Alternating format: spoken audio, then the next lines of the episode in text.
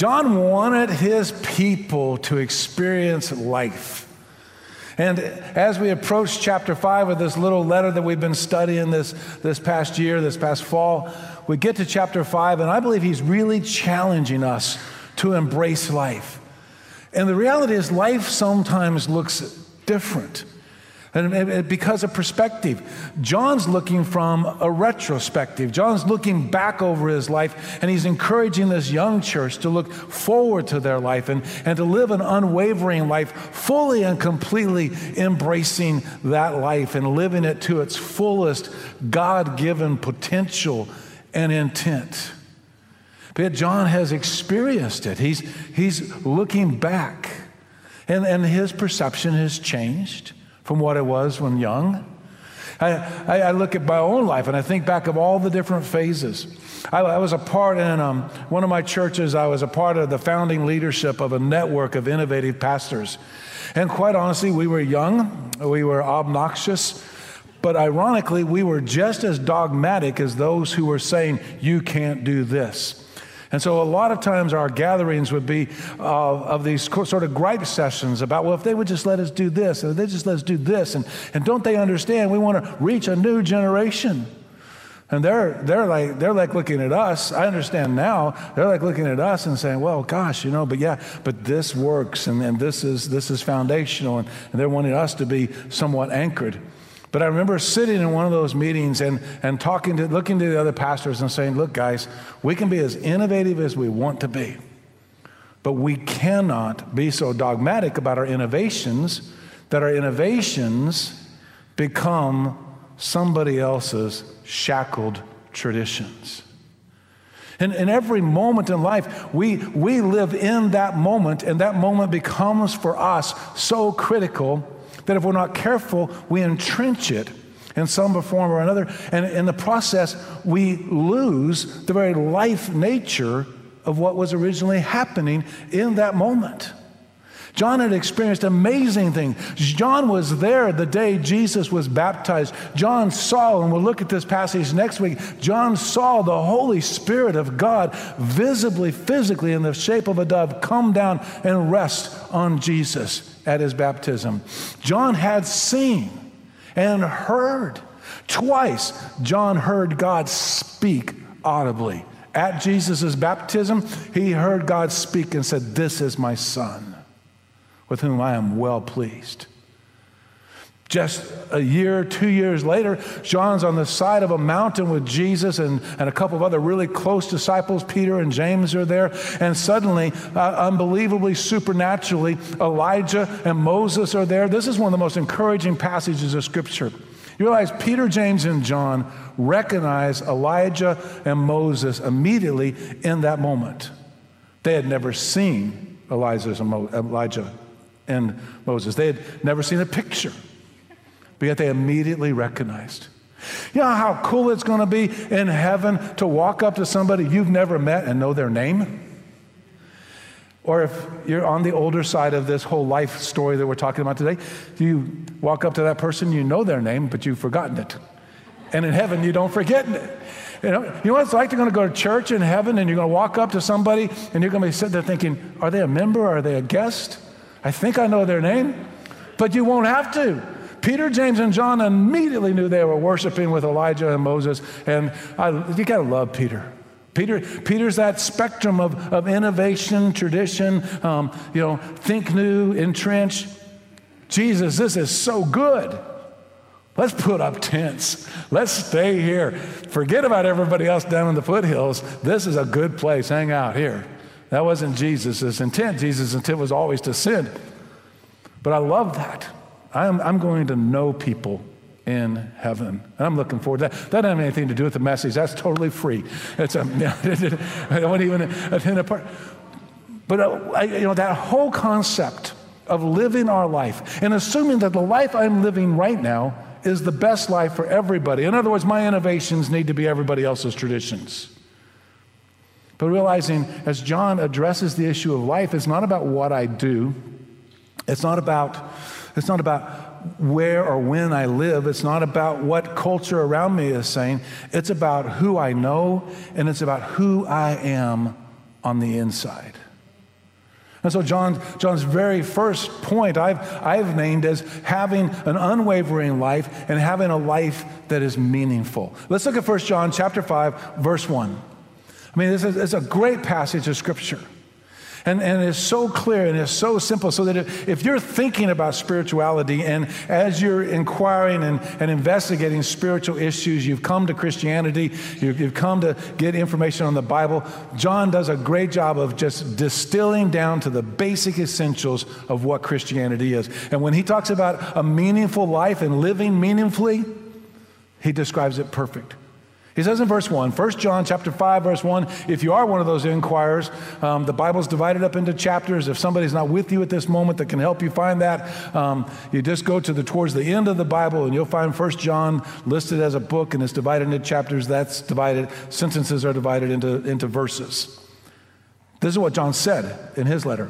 Everyone who believes that Jesus is the Christ has been born of God. That is Christianity in a nutshell. If you believe that Jesus is God and Christ is a title for Messiah, the anointed one, which means he's the one God sent to make forgiveness possible. As God's son, he sent him to make forgiveness our pathway so that we can have righteousness, we can have holiness, we can have life that is meaningful and unwavering. If you believe that, then you start a whole new life, a whole born again process, a whole new creation moment where what happens from this point forward is now guided and led by the fact that you're in relationship with God. However, you start that is up to you. That's a simple prayer acknowledging sin, a simple prayer asking Jesus to be a part of your life is all it takes. Everyone who believes that Jesus is the Christ has been born of God. He says again, very similar, everyone who loves the Father also loves the one born of him, which would be a reference to both Jesus as the Son of God, the only begotten, the only Son of God, who came to earth in order to provide this pathway of forgiveness. And it would also include all of us.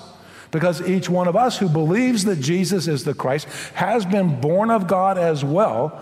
We've moved from being God's creation to God's children and God's family. And a meaningful life puts you in relationship with God through Jesus, and it puts you in relationship with one another. In other words, Christianity gives you purpose. It redefines our life in a positive forward momentum, and it makes our life meaningful.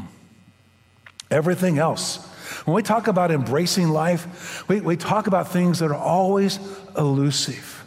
Maybe we think in terms of defying death, doing things that are, are risky.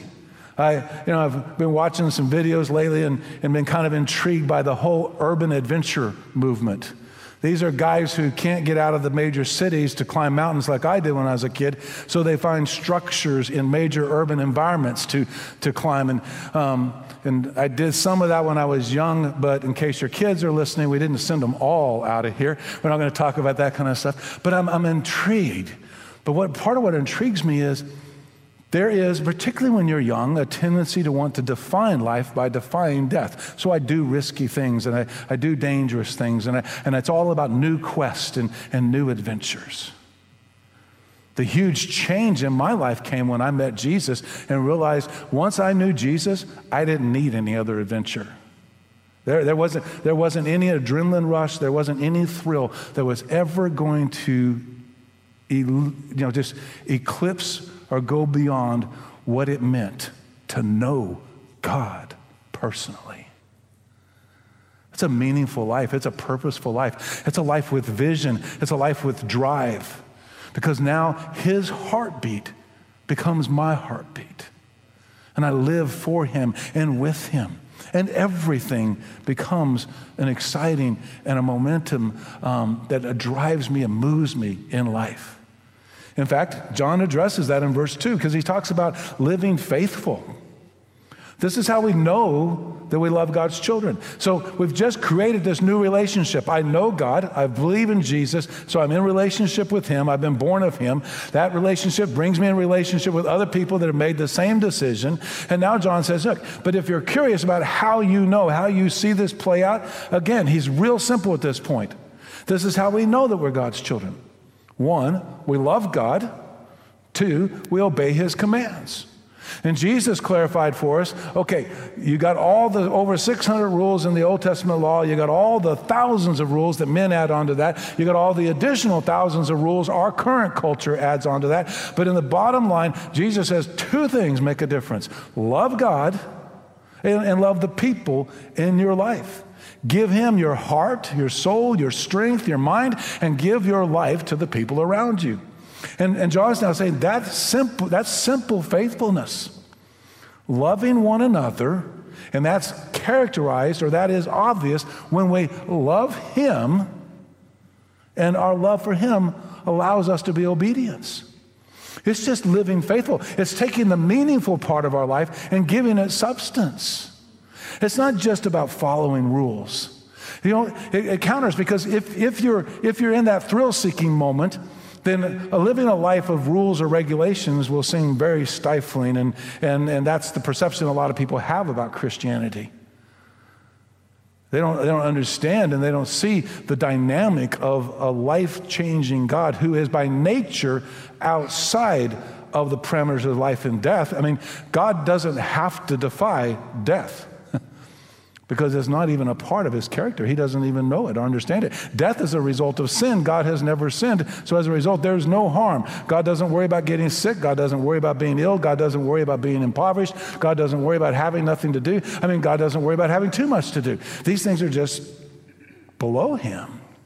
And now he's invited us into that meaningful life. And he said, Look, I just want you to live it appropriate to the change. That, that's all.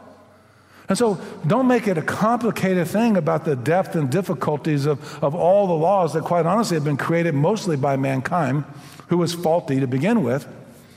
But look to the, look to the core of it. Love God with all our heart. Let Him guide every decision, every movement, every action this week.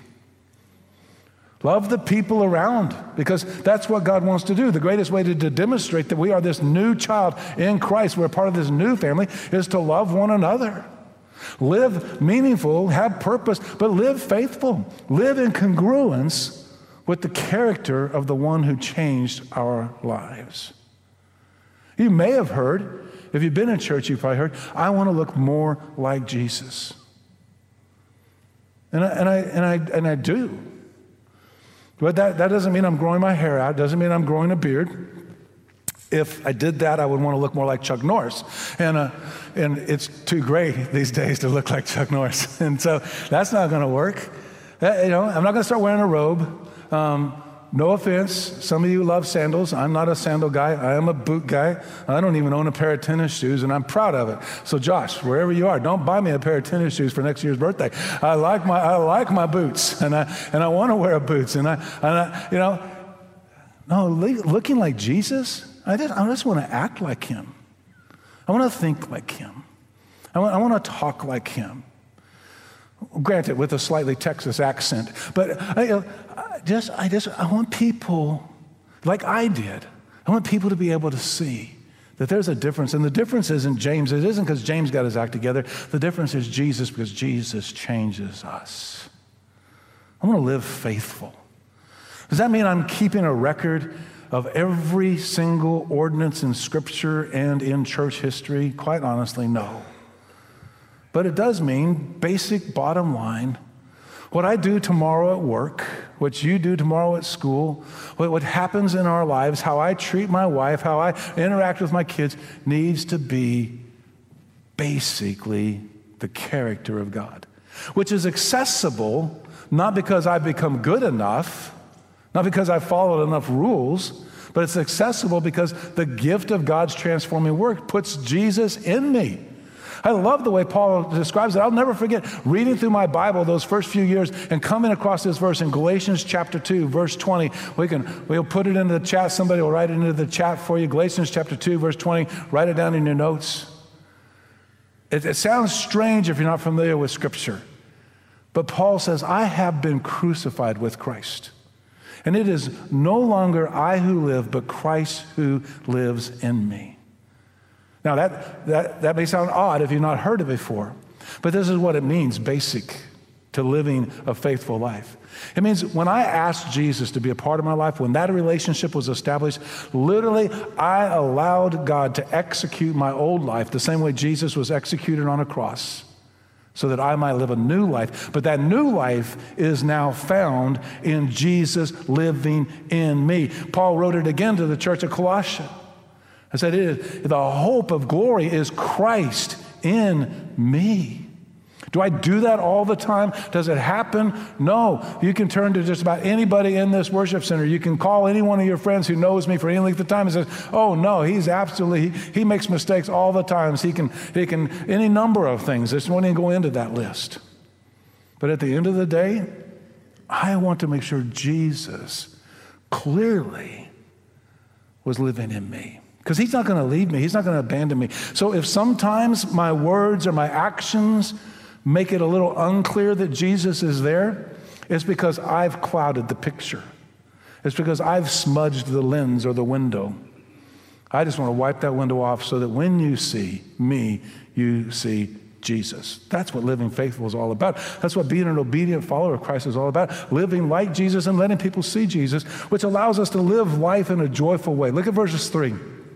The first part of verse 4. For this is what love for God is. Still on the same kind of theme. Here's, here's simple examples, here's simple comments about how we understand loving God. Keep his commands. We just talked about that in faithfulness. But here's a reminder from John to this young congregation. And his commands are not a burden. Because most of us think commands are a burden. And John said, but his commands aren't a burden. Because everyone, in the first part of verse 4, because everyone who has been born of God conquers the world. It's not the burden like we experience in life and in the world because God is above that. He is superior to it. He is premier to it. God is capable of more than this world can offer or be. And the burdens He gives us are not heavy. They're not burdens that is meant to wear us down or, or to, to, to play us out and exhaust our lives. They're burdens designed to help us and secure us. Jesus, in one of the most intimate moments, looks to the people he's with on an afternoon and he says, Look, following me, following me, and you're tired and you're exhausted, then, then come to me. Because my burden is light, my yoke is able to be carried. He told that crowd of people who were trying to figure him out, understand him, he told them, said, you come to me and I can make life easier.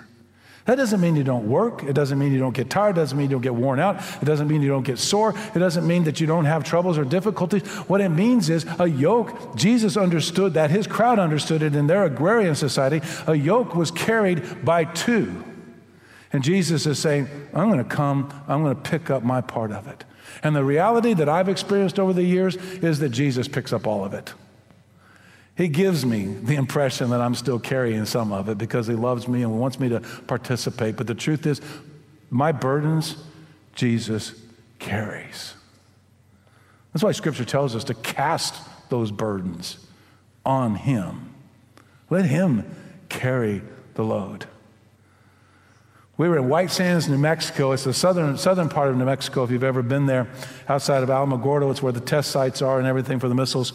We were backpacking one of my favorite moments, um, not be, you know, because like a little boy always is with a little sister, she got on my nerves a lot. And but um, we're we're backpacking into White Sands. It's just pure gypsum sand, so it's brilliant white. It's desert. Nothing lives out there except a few white lizards and white rattlesnakes. And we're going to the wilderness side, and my sister's walking along, and, and at some point in the hike, she just has had enough. And she just drops her backpack.